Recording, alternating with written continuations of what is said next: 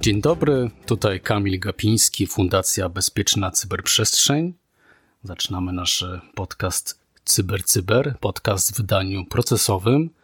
Gośćmi naszego podcastu jest Maciej Pyznar. Dzień dobry. I Cyprian Gutkowski. Dzień dobry. Tak, właśnie chciałem powiedzieć, że, że w sumie zaskoczyłem się, że nie ma e, halo, halo, tu mówi Warszawa, e, kiedy jesteśmy z Cyprianem, ale już rozumiem, że nastąpiła zmiana kapeluszy. Tak, teraz, teraz Kamil jest tutaj głównodowodzącym, także bardzo się cieszę i gratuluję mu funkcji. E, dziękuję bardzo. Właściwie to chciałbym jeszcze celem uzupełnienia, gdyż tak naprawdę nigdy chyba się jakoś tak poszło, że zaczęliśmy te podcasty nagrywać. E, ludzie, którzy w branży nas kojarzą, to mniej więcej wiedzą, kim jesteśmy, ale ja bym chciał, akurat w, w przypadku tego podcastu chciałbym Was e, przedstawić. Otóż Maciej Pyznar, który dzisiaj tak naprawdę chyba będzie przepraszam Cyprian, ale wiodącym ekspertem, jeżeli chodzi e, o ten temat, który mamy, a mówimy o strategii cyberbezpieczeństwa e, Stanów Zjednoczonych. E, no, wieloletni ekspert właśnie w kontekście, nie wiem czy produkcji, ale bardziej chyba opracowywaniu wszelkiego rodzaju dokumentów. A pijesz do mojej historii z RCB. No, no tak, trzeba się niestety przyznać do tego, że, że jestem odpowiedzialny za Narodowy Program Ochrony Infrastruktury Krytycznej i no i rzeczywiście Chyba... A to też wypuszczałeś operacyjna, to jest taki strategiczny dokument, to trochę co innego, wiesz. A to takie bardziej już operacyjne, już bardziej wymogi dla tej infrastruktury krytycznej. To, to też, ale sam program, w, jeśli chodzi o jakby dokument główny, jest dokumentem jednak mimo wszystko strategicznym. I, no i rzeczywiście dość dużo dokumentów tego typu przeczytaliśmy w RCB, bo, bo trzeba powiedzieć, że nigdy nie robiłem tego samodzielnie, tylko z, ze wszystkimi członkami zespołu. No i no i lubimy to czytać i, i, lubię właśnie patrzeć na to pod tym kątem. I nawet śmiałem się dzisiaj z Kamilem, zanim zaczęliśmy program, że, że, że nasz program trochę wyprzedzał e, przyszłość, znaczy nie, nie można wyprzedzić przyszłości, wyprzedzał swoje czasy, e, bo, bo teraz to, a przynajmniej część tych rzeczy, które wtedy postulowaliśmy, są właśnie w tym dokumencie, no ale to o tym pewnie powiemy później. Tak. E, Maciej, ty również pracowałeś nad e, innymi dokumentami strategicznymi, jakimiś programami cyberbezpieczeństwa na, w kontekście e, cyberbezpieczeństwa państwa, więc tutaj także pewnie masz swoje obserwacje i możesz pewnie zderzyć to, co, o czym zaraz powiemy. Natomiast Cyprian, przede wszystkim chyba jeszcze mocno ochrona danych osobowych. Tutaj jakby chyba jesteś jakby jednym e, z bardziej znanych ekspertów w tym, e, w tym obszarze. No ale przede wszystkim teraz ta analiza ryzyka i e, właśnie bezpieczeństwo informacji, wsparcie dla zespołów CERT, to są obecnie twoje jakby specjalizacje, także tutaj doświadczenie w zakresie opracowywania dokumentów strategicznych Uf, myślałem, różnych... Myślałem, że powiesz i Cyprian Gutkowski i to by był koniec także tej wypowiedzi, no ale rzeczywiście tak, wyrastam z ochrony danych osobowych, w związku z tym, że byłem prawnikiem, więc to był taki pierwszy krok do ochrony danych osobowych, a później już pociągnęliśmy z tym cyberbezpieczeństwo, no i teraz rzeczywiście zwłaszcza wymogi NISA dwójki, no i samego NISA już potem ustawy o krajowym systemie cyberbezpieczeństwa, no to jest ta rzecz, którą się zajmuje, no i to wsparcie w tym, w bezpieczeństwie informacji ogólnie rzeczywiście klientów, tak. Tak, no i ja mówię o tym bezpieczeństwie informacji i ochronie danych osobowych, bo też trochę jest o tym w tej e, najnowszej strategii, krajowej strategii cyberbezpieczeństwa. E, no słuchajcie, jakby bez e, zbędnych wstępów. 2 marca 2023 roku e, administracja Bidena, Biden-Harris opublikowała krajową strategię cyberbezpieczeństwa. Jest nowy dokument. Tak, ja, ja tylko się zastanawiam, bo ja tu na dokumencie widzę 1 marca, ale może to... Była ogłoszona 2 marca, ja też słyszałem, że była ogłoszona 2 marca. Mnie bardziej zastanawia, dlaczego zawsze się mówi Biden-Harris. Bo, I dlaczego to tutaj wymienia się dwójka, kiedy tak naprawdę wszyscy inni byli wymieniani pojedynczo to jak chyba, Barack Obama. To chyba mu musimy e, odesłać do innego podcastu. Podcast amerykański. E, lubię, słucham i tam tłumaczą, jak działa polityka Stanów Zjednoczonych. No być może chcą tym razem podkreślić e, prezydenta i wiceprezydenta. No, jakby nieistotne dla sprawy, tak? Czy to jest pierwszy, czy drugi marca. Natomiast Ważne jest, że, że ten dokument jest i jest świeżutki w sumie. Świeżutki dokument. On tak naprawdę jest skonstruowany też na podstawie kilku nadrzędnych celów, wartości. Tych, o tych wartościach nie będziemy mówić, ale tylko o nich wspomnimy. Chodzi o bezpieczeństwo gospodarcze, poszanowanie praw człowieka i podstawowych wartości, wolności w tym przypadku. Jakby y, demokracja jako kolejny taki taka tutaj e, cecha, wartość fundamentalna, instytucje demokratyczne, różnorodność i sprawiedliwość społeczna. Jakby w preambule tego dokumentu, jeżeli tak można to nazwać, na początku w zasadzie tutaj jest to wymienione. Ale y, cały dokument y, tak naprawdę jest skoncentrowany na pięciu obszarach, pięciu filarach. Najpierw może wymienimy wszystkie te filary. Nie pilary, tylko filary na pewno, tak? Często mam wątpliwość. E, a później spróbujemy omówić e, pokrótce każdy z nich. To jest e, obrona infrastruktury krytycznej. To jest jakby ogólnie działalność przeciwko cyberprzestępcom. Drugi filar to jest jakby wykorzystanie tutaj jakby podmiotów e, e, prywatnych e, w celu zapewnienia bezpieczeństwa. Tutaj dużo pewnie można powiedzieć o, o przyniesieniu odpowiedzialności, o jakby nowych odpowiedzialnościach w tym obszarze. Inwestycje, jeżeli chodzi o cyberbezpieczeństwo, no i współpraca międzynarodowa w celu no, jakby realizacji wielu z tych ambitnych założeń, pomysłów. I obrona infrastruktury krytycznej jest pierwszym obszarem. Ale może zanim, e, zanim przejdziemy do tych obszarów, Kamil, to, mm, to, to po pierwsze, jak to, jak to w tego typu dokumentach jest, e, no, prezydent Biden chwali się już na wstępie, że, że jego administracja zainwestowała 65 miliardów dolarów E, żeby zapewnić na przykład e, szerokopasmowy, szybki internet dla każdego z Amerykanów. I my może nie zdajemy sobie z tego sprawy, ale to nie jest tak, że, że dostęp do internetu w Stanach Zjednoczonych jest tak powszechny, więc tego typu inwestycje również e, są jakby uwzględnione mm, w tym dokumencie. I co istotne, ten dokument jest jakby kontynuacją wszystkich poprzednich działań administracji e, zmierzających do poprawy bezpieczeństwa Stanów Zjednoczonych. I tak chyba jak Kamil słusznie zauważyłeś, e, nastąpiła pewna zmiana, czyli wyjście jakby na zewnątrz Stanów Zjednoczonych w rozumieniu takim, że o ile wcześniej koncentrowali się rzeczywiście e, i w tych dokumentach można było znaleźć obronę i ochronę własnego terytorium i jakby wartości Stanów Zjednoczonych, tak w tym dokumencie widać jednak pewną zmianę i wyjście na, na zewnątrz, właśnie Między innymi w tym, że jednym z filarów jest, e, jak to się to ładnie nazywa, wykuwanie międzynarodowego partnerstwa, e, żeby, żeby te wspólne cele jakby szerzyć, tak? No tak, tylko że też można na to spojrzeć, że rzeczywiście Amerykanie chcą być może wykorzystywać właśnie tych partnerów w sposób dla swojego bezpieczeństwa, niekoniecznie dla ich bezpieczeństwa, co już jest zupełnie inną kwestią. Kamil powiedział, że to są wspólne wartości, demokracja,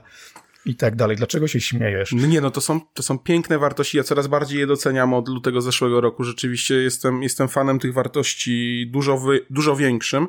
E, natomiast no, obawiam się, że tutaj te, te cały czas posługiwanie się sojusznikami, no to jednak ma na celu możliwość wspólnego ścigania kogoś, których grupy APT, które będą przeprowadzały różnego rodzaju ataki i to głównie o to chodzi Stanom Zjednoczonym, ale weźmy pod uwagę, że domyślam się, że to będzie głównie ściganie tych grup, których ścigać na rękę Stanom Zjednoczonym. Tak, tak, tak, tak. To chyba pewnie o tym powiemy, bo jest jest rzeczywiście drugi filar, który nazywa się e, jak to ładnie przetłumaczyć, no, przeszkadzać i rozmontowywać e, tret aktorów i to jest właśnie ten filar, który, w którym właśnie opisane są te działania. Ale zanim jeszcze e, przejdziemy do samej, samej, samej strategii, to tak jak wspominałem, jest to ciągłość, a to oznacza, że już prezydent Biden w maju 2021 roku wydał taki, nie wiem jak to ładnie przetłumaczyć, executive order. rozporządzenie wykonawcze, tak by chyba należało, bo, bo order raczej nie, nie rozkaz, ale... Chyba polityki mówi się rozporządzenie ogólnie, to jest taki to znane słowo. rozporządzenie, A, tak. okej. Okay. Myślałem, że rozporządzenie wykonawcze. Czyli Biden też rozporządzeniami tutaj jakby e, rządzi, tak? Dekretami. Dekretami. to, to Bierut rządzi dekretami.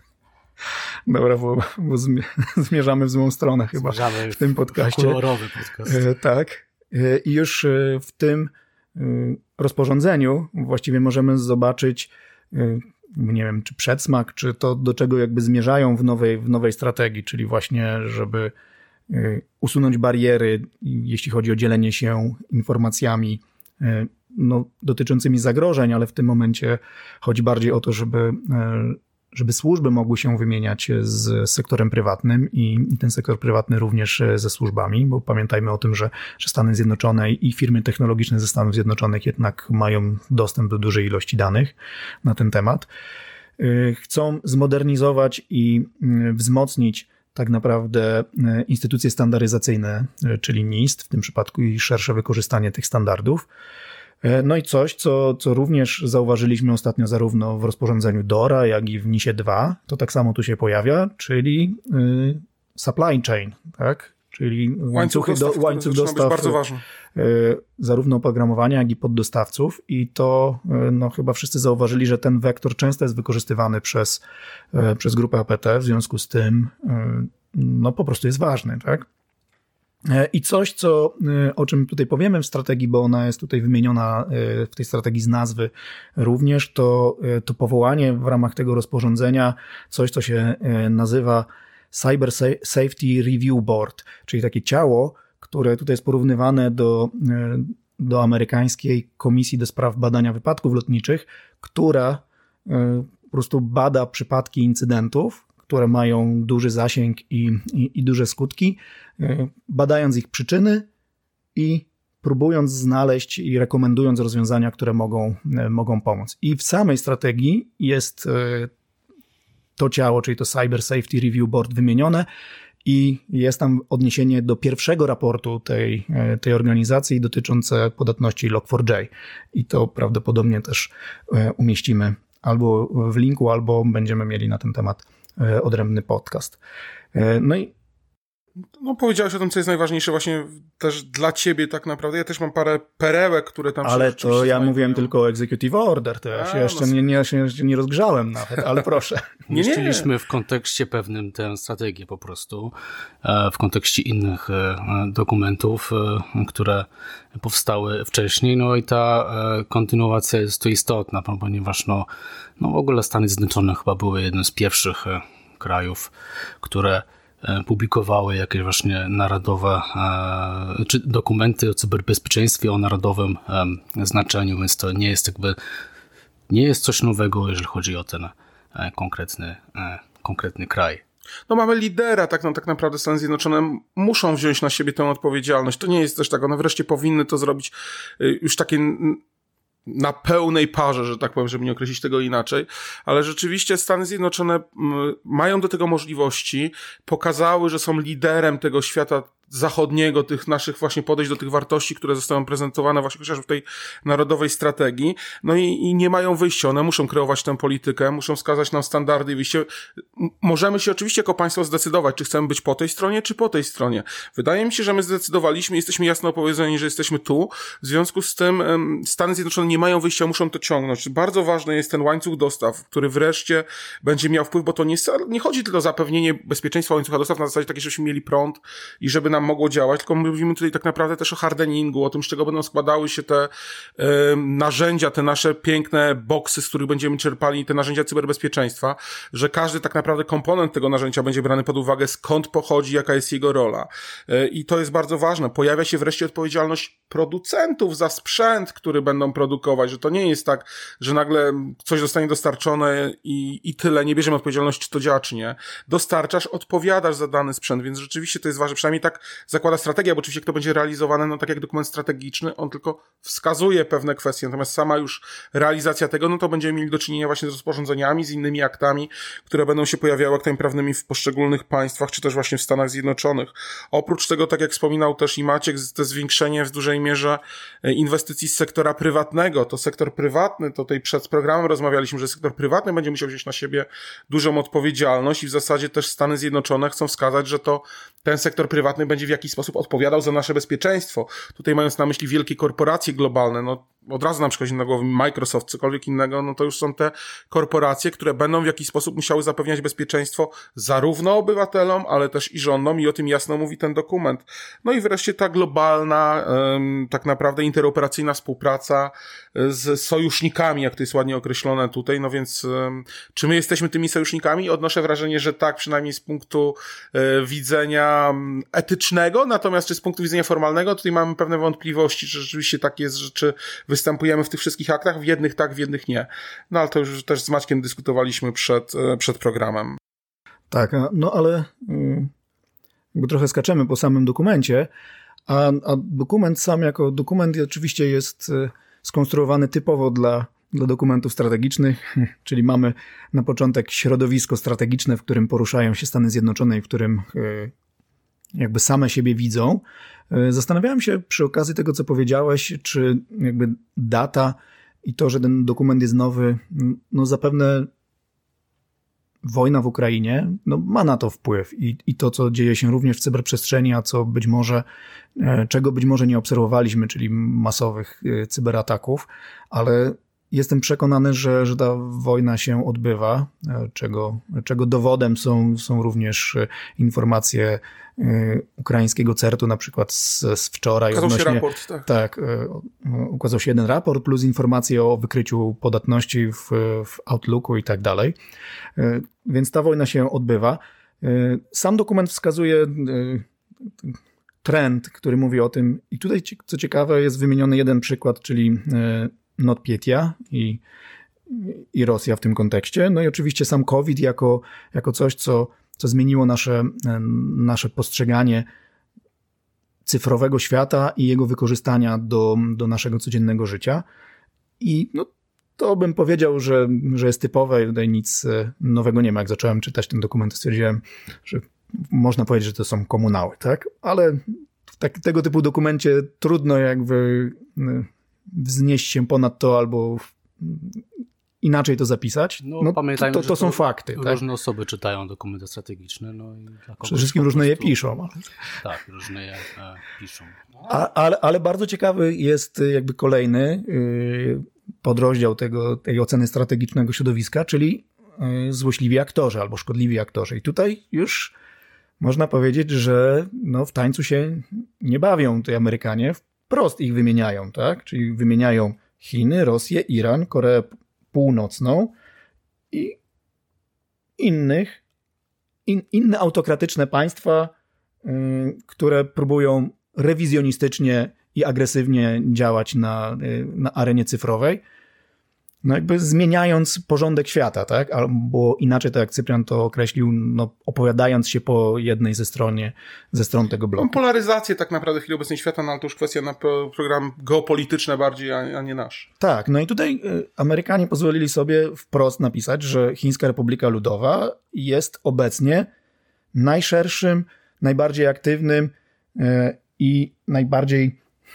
to persystent to zawsze mnie chciałem powiedzieć, że upierdliwym, o, może tak, y, zagrożeniem zarówno dla, dla rządu, jak i y, prywatnego sektora, y, jeśli chodzi o, o, o cyber bezpieczeństwo. No i to jest tutaj eksplicite wpisane, tak? No później są oczywiście mowa o, jest mowa o, o Rosji, która pozostaje tym, tym zagrożeniem, biorąc pod uwagę jeszcze wydarzenia teraz, czyli wojny w Ukrainie, no Amerykanie nie, nie lekceważą ich zdolności do, do przeprowadzenia cyberataków i, i sądzą, że oni jakby będą kontynuować te, te działania.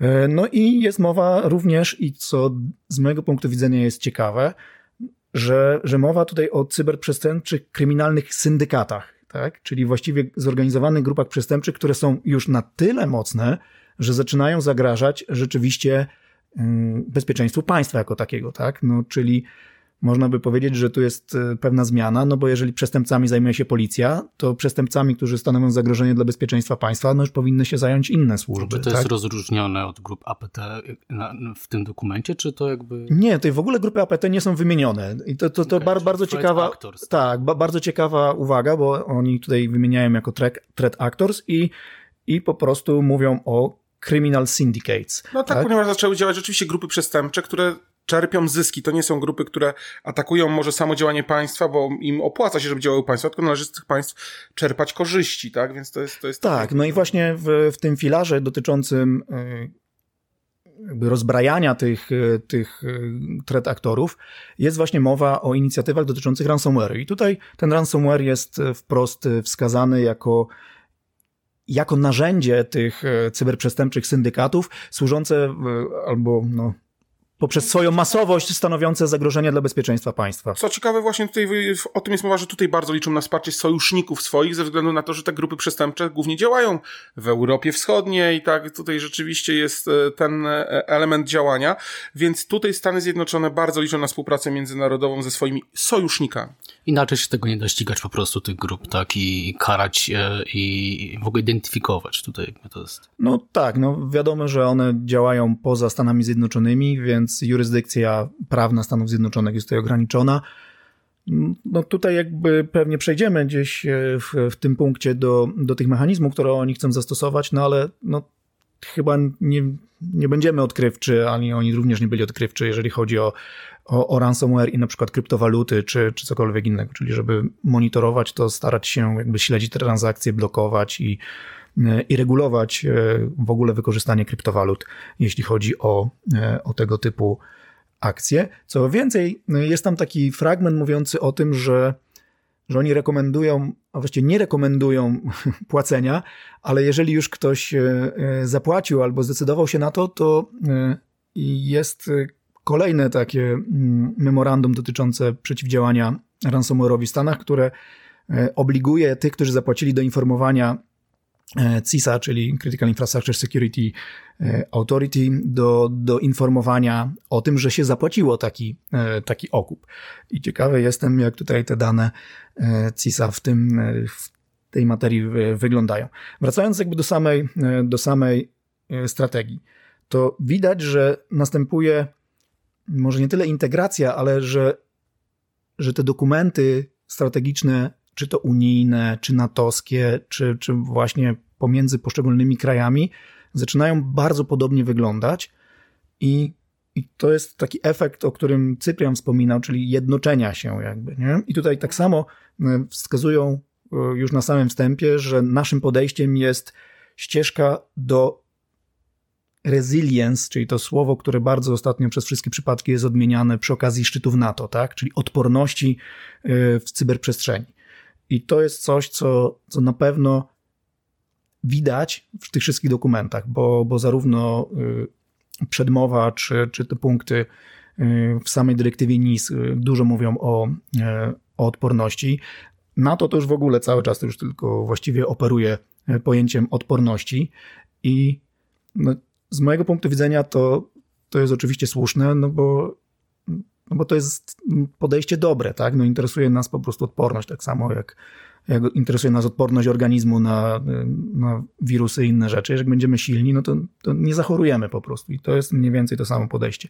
Za to tutaj jest e, to, o czym Cyprian już wspomniał i nawiązał do tego, że, że jakby sposobem na dojście jest, co oni tutaj nazywają, e, dwa, fundament, dwa fundamentalne jakby zmiany podejścia, tak? Czyli zmiany w stosunku do, do tego, co było poprzednio. Czyli właśnie ten, tą pierwszą zmianą jest e, e, przełożenie odpowiedzialności za, za cyberbezpieczeństwo na tych właśnie aktorów. Oni tutaj wprost mówią o tym, że, że ci aktorzy, mam nie aktorzy, tylko mam na myśli korporacje wielkie, czy to ładnie nazywają stewardów, czyli można, nie wiem, zarządzających e, no tak, ale tutaj mają tym rację, ekosystemem. Dlatego, bo rzeczywiście, no jeżeli przejąłeś ten rynek, jesteś tak naprawdę monopolistą, bo jeżeli spojrzymy na Microsoft i jego ofertę dotyczącą chociażby Office'a, cokolwiek innego, no to to jest monopolista tak naprawdę na rynku zdecydowanie.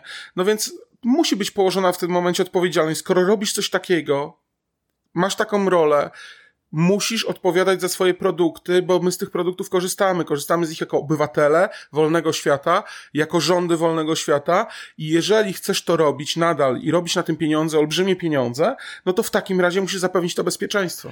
Cyprian, mogę powiedzieć tak, że statystycznie się zgadzam z tobą, tak? W rozumieniu takim, że y, u nas wewnętrznie, y, nie wiem, czy w zespołach, jak tutaj pracujemy, czy, czy wśród kolegów, którzy zajmują się cyberbezpieczeństwem, to budzi sprzeciw, dlatego że te korporacje odbierają nam możliwość konfiguracji takiej, jakbyśmy my chcieli i jak potrzebowali. I to jest coś, co właściwie jesteśmy bezradni, tak? No bo tak po prostu jest. Tak to działa, nie możesz wejść do, e, do ustawień i zmienić tego, bo chciałbyś inaczej. I ja to rozumiem, tyle tylko, że no tak jak mówię, statystycznie jestem za, no bo większość jednak podmiotu właśnie do tego my zmierzam. My mamy tę zdolność, że my, i my tę zdolność, co, co więcej, potrafimy zapewnić innymi narzędziami, żeby wzmocnić tą ochronę przed Microsoftem, przed Microsoftem, no nie aż tak, ale żeby zwiększyć ochronę przed zagrożeniami, które nadal może to powodować, tak? Natomiast przeciętny zjadacz chleba pracujący w jakiejkolwiek polskiej firmie, korzystający z tych usług, on nie ma zdolności identyfikowania nawet zagrożeń, które na niego czyhają. No i dlatego mówię, że tutaj się, się zgadzam. Konkluzja I, jest taka generalnie, że ta odpowiedzialność ma być po prostu e, zwiększona tych podmiotów, które rządzą na tym. Tak, no ja się tylko boję, że, że za tym pójdzie danie im jeszcze większych uprawnień do tego, żeby, żeby właśnie ingerowały, może nie tyle ingerowały, albo żeby, ale żeby zapewniały bezpieczeństwo no samodzielnie, tak? Czyli teraz, nie wiem, nie będziesz mógł wyłączyć jakiejś funkcji po prostu, albo nie będziesz mógł w ogóle na przykład mieć na swojej stacji uprawnień administracyjnych, no bo e, w ramach tego punktu ktoś stwierdzi, że uprawnienia administracyjne są ci niepotrzebne. Przymusowe aktualizacje. Tak, albo coś, albo coś takiego. Y, I to myślę, że, że jest pewne wyzwanie. To jak czytając ten dokument właśnie zauważyłem, to, to zwróciło moją uwagę. Przy czym jest tutaj również mowa o tym, że, że i to jest jakieś światełko w tunelu w rozumieniu nadzieja dla, dla, dla ludzi, którzy nie chcą jakby poddać się albo uważają, że że przenoszenie odpowiedzialności na, na, na, tych wielkich graczy jest e, zbyt daleko idące. Jest mowa o tym, że, że będą współpracować, żeby poprawić e, rynkowe błędy, które się pojawiają. No i to jest oczywista oczywistość, tak? No bo jeżeli ktoś chce i szybko wprowadzić produkt, no to, to często, e, zresztą kilkukrotnie w tej strategii jest mowa o tym, że no, że jest to, odbywa się kosztem bezpieczeństwa, tak? Czyli nikt nie przetestuje aplikacji. Tak się dzieje, zwłaszcza to się zaczęło dziać w covid już bardzo mocno rozwiniętym, tak. gdzie siedzieliśmy w domach i wszelkie nasza komunikacja polegała zdalna, ona bardzo często nie była szyfrowana. Jeżeli spojrzymy, takie przecież jak Teams, czy jakiekolwiek inne komunikatory, no przecież tam wzrosła używalność tego niewyobrażalnie, no to, to, to jest coś bardzo dużego, więc rzeczywiście teraz ta odpowiedzialność spadająca na te organizacje, coś zacznie być i kary finansowe dla tych organizacji w przypadku, jeżeli coś się wydarzy, za co odpowiadają one poprzez błąd w kodzie przez nich napisanym, tak? No tak. Okej, okay, wydaje się, że rozumiemy ten kierunek strategiczny e, w ramach tego trzeciego filaru, bo w sumie to w trzecim filarze jest, jest, jest o tym mowa. E, ten trzeci filar e, nawiązuje też do, do prywatności. Tutaj wcześniej w kuluarach naszych e, rozmawialiśmy, że no ten dokument strategiczny e, gdzieś tam nawiązuje, bądź wprost korzysta z tego, co wypracowało na przykład GDPR. Tak, rzeczywiście, rzeczywiście tak jest. No, nie jest to może wprost, co wypracował GDPR, ale wydaje się, że to jest mm, obowiązkowe dla Stanów Zjednoczonych. One tutaj nie mają wyjścia ze względu na to, że żadna firma europejska już nie będzie w stanie z nimi współpracować, jeżeli nie będą spełnione te wymogi, które sprowadza, które nakłada GDPR, tak, czyli RODO, mówmy, mówmy po, po naszemu. E, więc Stany Zjednoczone musiały to określić. Rzeczywiście mówią tutaj, że bardzo ważne jest promowanie prywatności i bezpieczeństwa danych osobowych. E, Europa na pewno jest liderem w tej kwestii, a nie są nim Stany Zjednoczone. No i tutaj Stany Zjednoczone na pewno będą starały się skopiować od nas, tak się, tak mi się przynajmniej wydaje, że na pewno nie będą tworzyli niczego nowego, a jeżeli będą tworzyli, to będą musieli się oprzeć na tym, aby to miało zgodność z przepisami europejskimi. Ale to jest na pewno kolejny punkt doczepiania do tego, tej argumentacji o konwergencji tych wszystkich dokumentów, tak? Że to się tak naprawdę mocno ujednolica. E, z kolei przypomina mi się też nasza rozmowa z Januszem Cendrowskim odnośnie ISO że tam też dopatrzyliśmy się dużych podobieństw, nawiązań że zarówno e, standardy NIST-u, jak i właśnie ISO 27001 no, e, nie zlewają się w jedno, ale... Zaczynają się upodabniać po prostu. Upodabniają się do siebie, więc to jest chyba taki w ogóle... Właściciel do psa, albo pies do właściciela, już nie wiem, jak, który kierunek Pytanie, jest. kto jest tutaj psem, tak? kto właścicielem, ale słuchajcie, bardzo istotne jest to rzeczywiście, bo ten dokument sam sobie zawiera też harmonizację przepisów w celu zmniejszenia obciążeń związanych z przestrzeganiem przepisów. Tak brzmi dokładnie ten zapis w tłumaczeniu na, na, na polski, tak?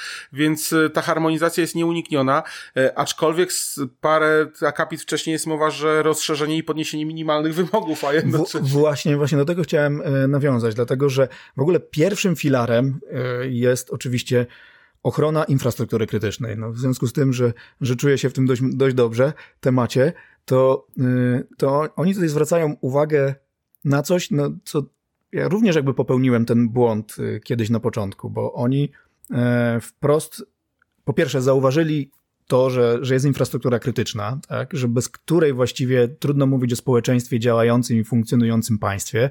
I ona nie jest tylko i wyłącznie cyfrowa, ale, ale wręcz fizyczna, tak? Po prostu no jest fizyczna. Po, po prostu jest fizyczna na koniec dnia, tak? Ale y, jest mowa tutaj o kilku rzeczach. Po pierwsze, że y, agencje federalne, które wspierają, będą musiały wzmocnić się, jeśli chodzi o, y, o swoje zdolności co do, co do przeciwdziałania i do współpracy z, z podmiotami, ale co absolutnie najważniejsze, to jest to, że oni po prostu chcą to uregulować, co wcześniej jakby nie było czegoś takiego. I jest tutaj wprost, e, no bo dokument jest podzielony tak, że, że mamy te filary, a w ramach tych filarów mamy e, strategiczne cele. Tak? No i jednym właśnie z tych strategicznych celów jest to, żeby dokonać ustanowienia wymagań po to, żeby wspomóc narodowe bezpieczeństwo i, i bezpieczeństwo publiczne.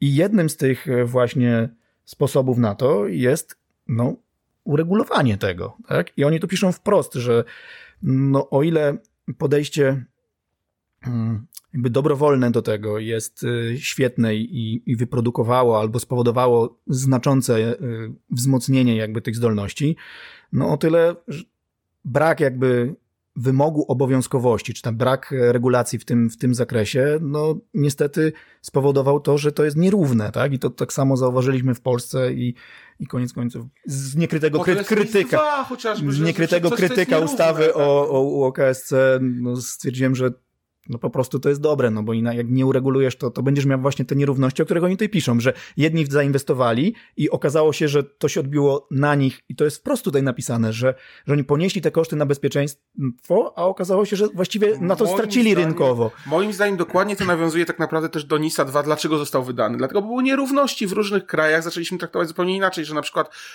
Poczta Polska nie była operatorem usługi kluczowej, że na przykład szpitale nie były operatorami usługi kluczowej, więc kwestia polegała na tym, że były olbrzymie rozbieżności między poszczególnymi krajami i zdenerwowała się Unia Europejska i zdecydowała się harmonizacja, tak, zróbmy tak, żeby wszędzie było, stwórzmy ten size cap 50 pracowników i to jest bardzo słuszne. Masz, jesteś, a państwo może uznać, że jesteś dodatkowo, jeżeli masz mniej, bo jest to bardzo istotne. Tak, tak. I tutaj bardzo fajnie jest to nawet napisane, że, że regulacje po prostu wyrównują pole gry w rozumieniu wyrównania, tak jak e, Dokładnie. boisko, żeby było równe, tak? Nie, żeby nie było z jednej strony wyżej, a z drugiej niżej.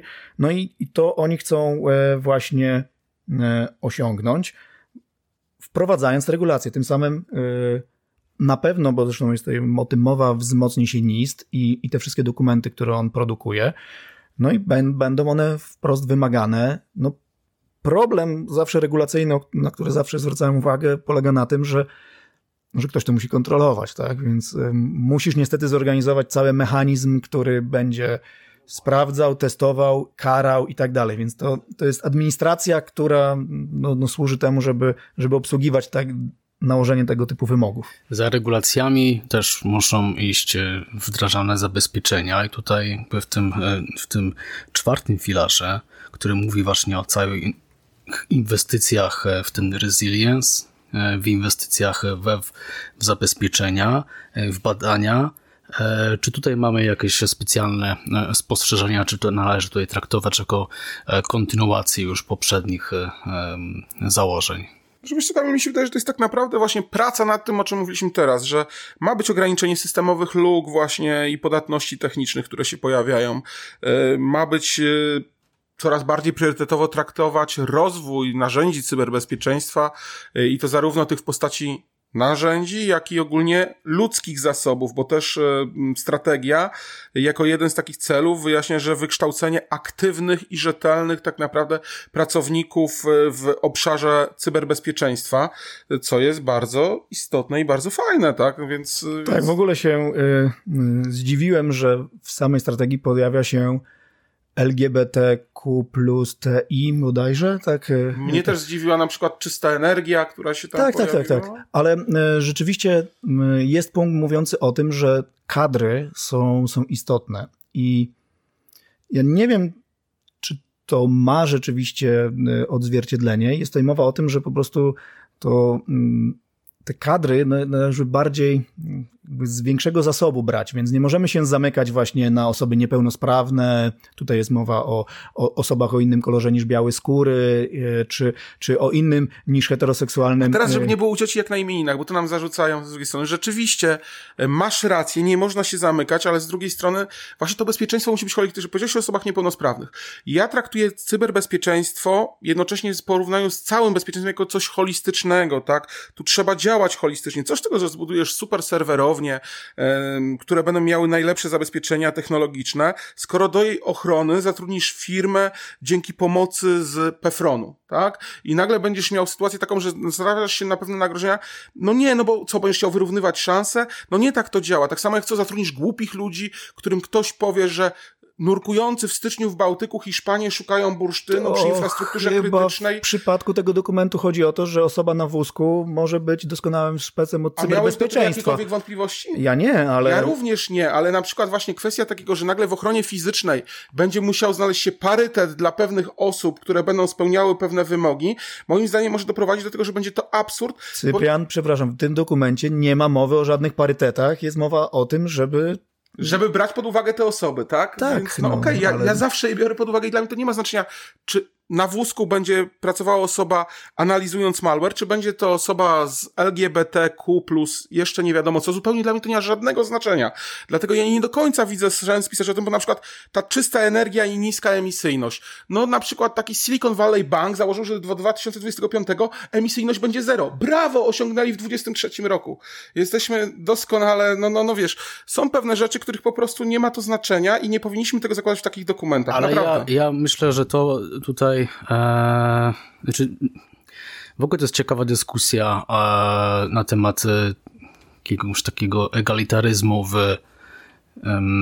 w cyberbezpieczeństwie, ale to jest po prostu e, nawiązanie do tego, co mamy we wstępie, do, do tych wartości, tak? tak ja, ja chciałbym przypomnieć, że, że to jest dokument jednak mimo wszystko polityczny. To... Tak, tak, tak. Więc jeżeli jest potrzeba użycia odpowiednich nazw, czyli słów kluczowych, tak, żeby, żeby się pojawiły, no to, no to one się tutaj pojawią, Cyprian, i tutaj nie ma się co jakby... Na pewno nie, chyba, przechodząc zaraz do następnego punktu, chyba jakby nie ma wśród nas e, jakby niezgody, jeżeli tutaj mówimy, że jeżeli jest jakby potrzebny ekspert, ekspertka um, cyberbezpieczeństwa, no to chyba nie będziemy patrzeć na... Nie, no oczywiście, że A nie. nie będziemy patrzeć nikt, na płeć, ani na nikt, orientację. Nikt nie analizuje dysku, skóry. robiąc jednocześnie pompki, no bo, no bo to nie, nie, w tym, nie w tym rzecz. Ja, ja chciałem zwrócić uwagę na, na ten drugi filar, czyli no przeszkadzanie i rozmontowywanie tych e, aktorów, threat actors, ci, którzy stanowią dla nas zagrożenie. I poza oczywiście tym, że oni tam mówią o tym, żeby zintegrować e, e, federalne aktywności w, tym, w, tym, w tej części, wspomóc oczywiście i wzmóc publiczno-prywatne partnerstwo, czy tam zwiększyć e, prędkość albo szyb, szybkość właściwie postępowań i tak dalej, co wiąże się z tym, to, to mamy też taką wprost e, ciekawą inicjatywę, czyli e, przeciwdziałanie cyberprzestępczości i e, jakby pokonywanie ransomware'u. I w ramach tego okazuje się, że, że jest taka inicjatywa, która się nazywa Counter Ransomware Initiative i bardzo miło miło było zobaczyć, że, że Polska również jest aktywnym uczestnikiem tych, tych inicjatyw i również zresztą widzimy to w Polsce, że, że, że CERT Polska działa aktywnie na rzecz zwalczania ransomware'u i to by było jakby w zgodzie z tymi z tym obrazem strategicznych zagrożeń, które pokazali, że, że są właśnie ci mm, no, syndykaty cyberprzestępcze, które na masową skalę e, wykorzystują to, tym samym zarabiając. I w ramach tych inicjatyw, tak jak e, tutaj wspomniał już Kamil, no to są e, Joint Ransomware Task Force i tak dalej. I również Federalne Biuro Śledcze no, współpracuje z wszystkimi organizacjami, w tym również właśnie jest wymieniony Europol i inne rzeczy, które, które pomagają ścigać tych przestępców i, i prawdopodobnie będziemy mogli się spodziewać w najbliższych czasach rozszerzenia tej, tej współpracy. No właśnie. Tym bardziej, że strategia zawiera pewien bardzo ważny punkt, który mówi o wykorzystaniu wszystkich dostępnych narzędzi i możliwości w celu przerwania działań przeciwników, również tych kinetycznych, więc e, jest to bardzo ciekawe. Tak, tak. No właśnie strategia zwraca uwagę, że że mogą się już tym zająć właśnie e, inne służby, w tym siły zbrojne, bo DOD tutaj jest, tak? A to oznacza, że e, no, że prawdopodobnie będą również aktywne działania prowadzić. Zresztą w samym, e, w samym dokumencie jest przykład podany tego, czyli e, no jakby zdjęcia botnetu rozsyłającego emoteta, tak? I tutaj jest wprost powiedziane, że te działania podjęliśmy i, i zdjęliśmy tego emoteta, czyli okazuje się, że, że to jest tak, że no po prostu dopóki ci przestępcy nie nadepną komuś na, na stopę i że zaboli, to to, to nic się nie dzieje, a, a tak to można po prostu to, to zdjąć, tak? I... No, skrajne opcje powiedzą, że może się okazać, że to pozwala, żeby na dom w Milanówku, Skopie czy Odessie spadła rakieta. Także to wiesz, to, to, to też jest, jeżeli zostaną podpisane pewne mm, porozumienia, no nie wiem, wszelkie możliwe mogą być używane i do tego będzie, będą dążyły Stany Zjednoczone.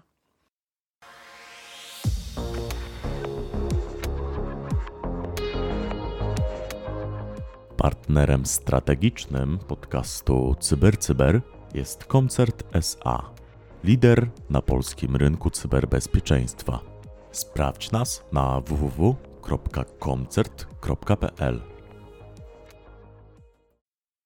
No, tego nie można wykluczyć, bo no, druga strona jakby nie stosuje się do tego, tak, jeżeli już mówimy tak, tak blokowo, tak, no więc e, jeżeli bo Jeżeli tak... gdzieś jest CNC, które tym steruje, no to rzeczywiście być może tak się stać. No, dokładnie.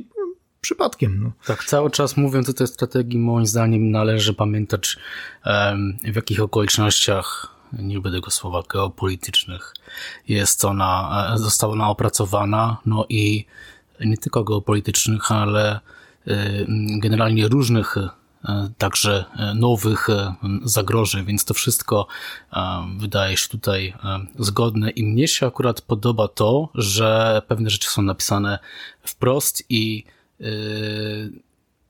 nazwane, tak? No bo właściwie to chyba cyberbezpieczeństwo, cyberzagrożenia, no walka, z, walka z cyberzagrożeniami nie może być prowadzona inaczej, E, jeżeli pewne rzeczy nie są wprost zdefiniowane. E, nie rozmawialiśmy jeszcze o, znaczy rozmawialiśmy, ale e, nie wprost o celach, które są w tym obszarze współpracy tak naprawdę. To jest nasz ostatni tutaj. A Kamil, widzę, patrzy na zegarek i chce nas tutaj przy, przyspieszyć, bo, bo ja chciałem jeszcze powiedzieć jedną rzecz. W filarze trzecim jest, jest mowa wprost o, o kształtowaniu rynku, tak? Czyli znów można jakby wyczytać z tego, że, że gdzieś tam w tle szykują się po prostu regulacje, które, które sprawią, że, że być może właśnie nie, nie będzie mm, jakby to taka, no, skoro jest to amerykańska strategia, wolna amerykanka, tak? I no i to, o czym już wspominaliśmy w kontekście RODO, czyli cel właśnie w tym, żeby tych, którzy zarządzają tymi danymi, uczynić odpowiedzialnymi za te dane i w związku z tym ich trochę uregulować, ale jest też tutaj mowa o tym, żeby przenieść odpowiedzialność za e, niebezpieczne oprogramowanie i usługi na tych, którzy je wytwarzają. I to, to też będzie ciekawe, jak, e, jak to będzie w praktyce wyglądać, no bo wiemy, że, że również te korporacje, które już tutaj często wymieniamy, ale może po prostu gapa je nazwijmy w sumie, to no to również mają silne wpływy w rozumieniu lobbingu i innego, więc zobaczymy, jak tutaj się uda to, to zrobić. No wychodzi na to, że rzeczywiście zauważają, że żeby puszczenie tego po prostu jako teoretycznie przynajmniej wolny rynek, no, no nie jest dobrym rozwiązaniem, bo ten rynek nie jest wolny, bo są gracze, którzy mają większe zdolności i oni mm, mają większy wpływ na ten rynek niż ci, którzy, którzy tych zasobów e, nie mają. Chodzi przez liczbę użytkowników korzystających z ich rozwiązań. Tak, ale e, nie poruszyliśmy jeszcze jednego tematu. Zaraz ja szybko chciałem przejść przez ten filar czwarty, o którym w ogóle nie, nie, nie mówiliśmy, a, a on się nazywa e, inwestowanie w odporną przyszłość, tak? Resilient future. Tak? Ale, ale chodzi mi o jeden z celów strategicznych, mianowicie e, zabezpieczenie technicznych fundamentów internetu. I to jest coś, co, co wydaje mi się istotne e, w tej w tej strategii, dlatego że, że jest tutaj wprost mowa A ja o tego tym... nie rozumiem, więc wyjaśnij mi to, bo ja to czytałem i tego nie rozumiem. No, jak masz światłowód na przykład. Nie, tu jest mowa, to, tu jest mowa o, o proto, protokole BGP i DNS-ach, tak? które są jakby kręgosłupem, e, kręgosłupem internetu i, i oni wprost tutaj piszą, że musimy cały czas utrzymywać ich bezpieczeństwo w rozumieniu takim, że, że bez tego właściwie no, no cały internet przestanie, przestanie funkcjonować. I to jest, to jest istotne, dlatego że oczywiście możesz się zamknąć jak Chiny w swoim internecie, tak? Tyle tylko, że, że to nie będzie z tymi wartościami, które chcemy promować. Bo jeżeli ja chcę sobie przeczytać dokument y, z MIT, no to po prostu wchodzę na dokument z MIT, tak? I i tyle. No, i to... Zgadzam się, że to jest fundamentalne, ale to już mieliśmy chociażby w NISie, tak? Przecież e, o to de facto chodzi w tych całych dostawcach usług cyfrowych, tak? Tutaj właśnie w ochronie tej e, infrastruktury.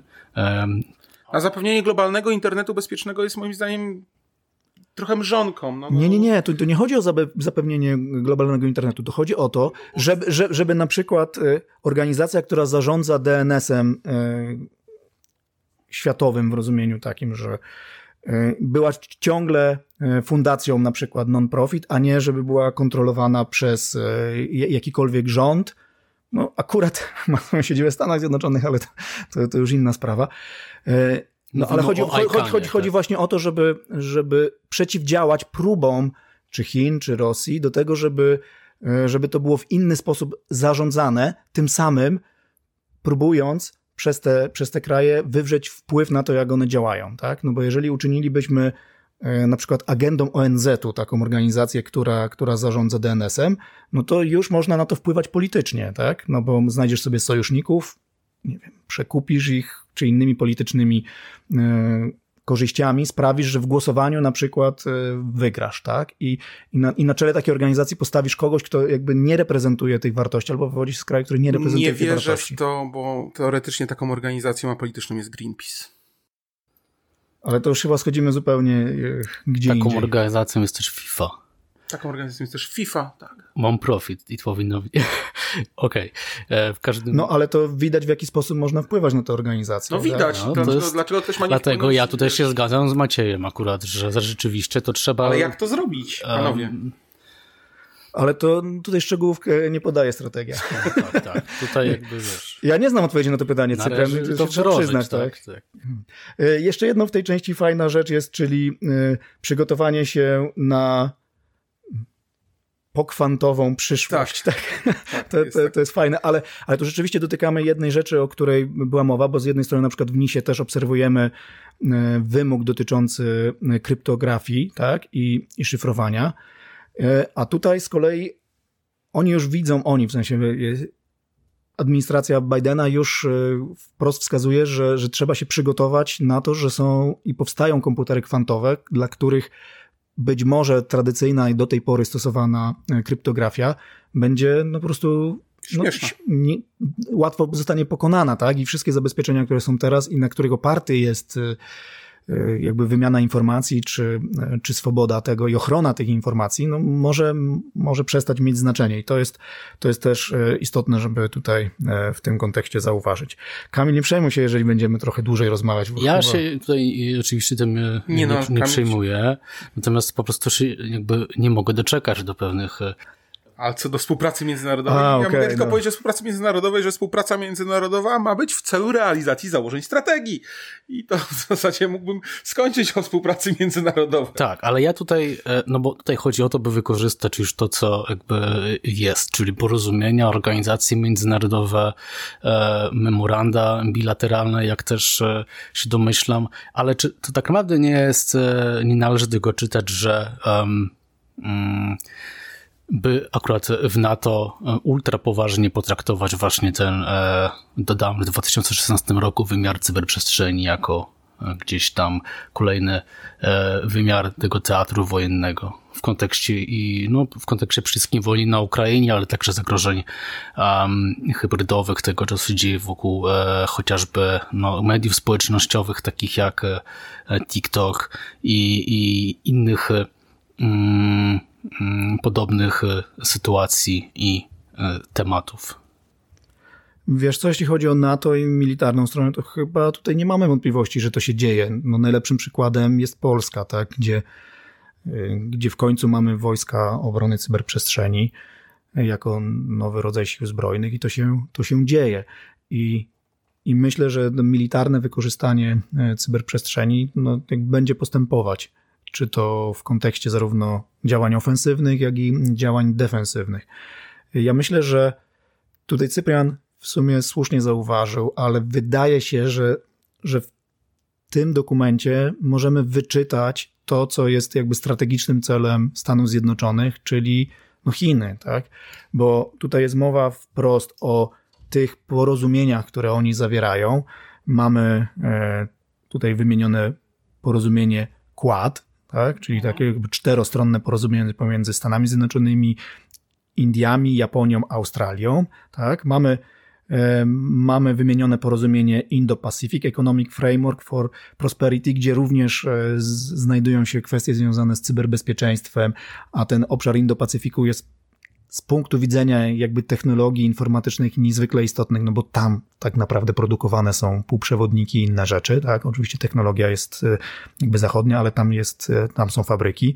No i co mnie w sumie zaskoczyło trochę, jest tutaj wprost wymieniony AUKUS, tak? Który ja identyfikuję jako sojusz militarny e, pomiędzy Australią Zjednoczonym Królestwem i, i Stanami Zjednoczonymi w obszarze tamtym, no ale Tutaj wprost jest mowa o tym, że, że będą jakby współpracować również e, w technologiach, w cyberbezpieczeństwie, tak? Więc to nam się zaczyna układać to, o czym Cyprian mówił, czyli że to jest realizacja, realizacja celu strategicznego Stanów Zjednoczonych, czyli no nie wiem, nie chciałbym użyć mocnego słowa hegemonii, ale no ale, ale fakt jest faktem, że, że ten piąty filar, o którym mówisz, e, Kamil, czyli ta współpraca międzynarodowa, ściganie, przez, przez ściganie innych aktorów i tak dalej, no jakby służy temu, żeby, żeby ograniczyć zdolności, no w cudzysłowie tych złych, tak, a nasze zdolności zwiększyć.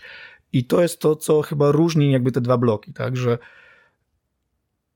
że Stany Zjednoczone szukają tej siły tego bloku nie samodzielnie rozwijając, ale jakby szukając również partnerów. Oczywiście oni są najsilniejsi, tak? Tu nie ulega żadnej wątpliwości, ale sobie zdają sprawę, że, że sami nie, nie są w stanie tego zrobić. Tak, dokładnie.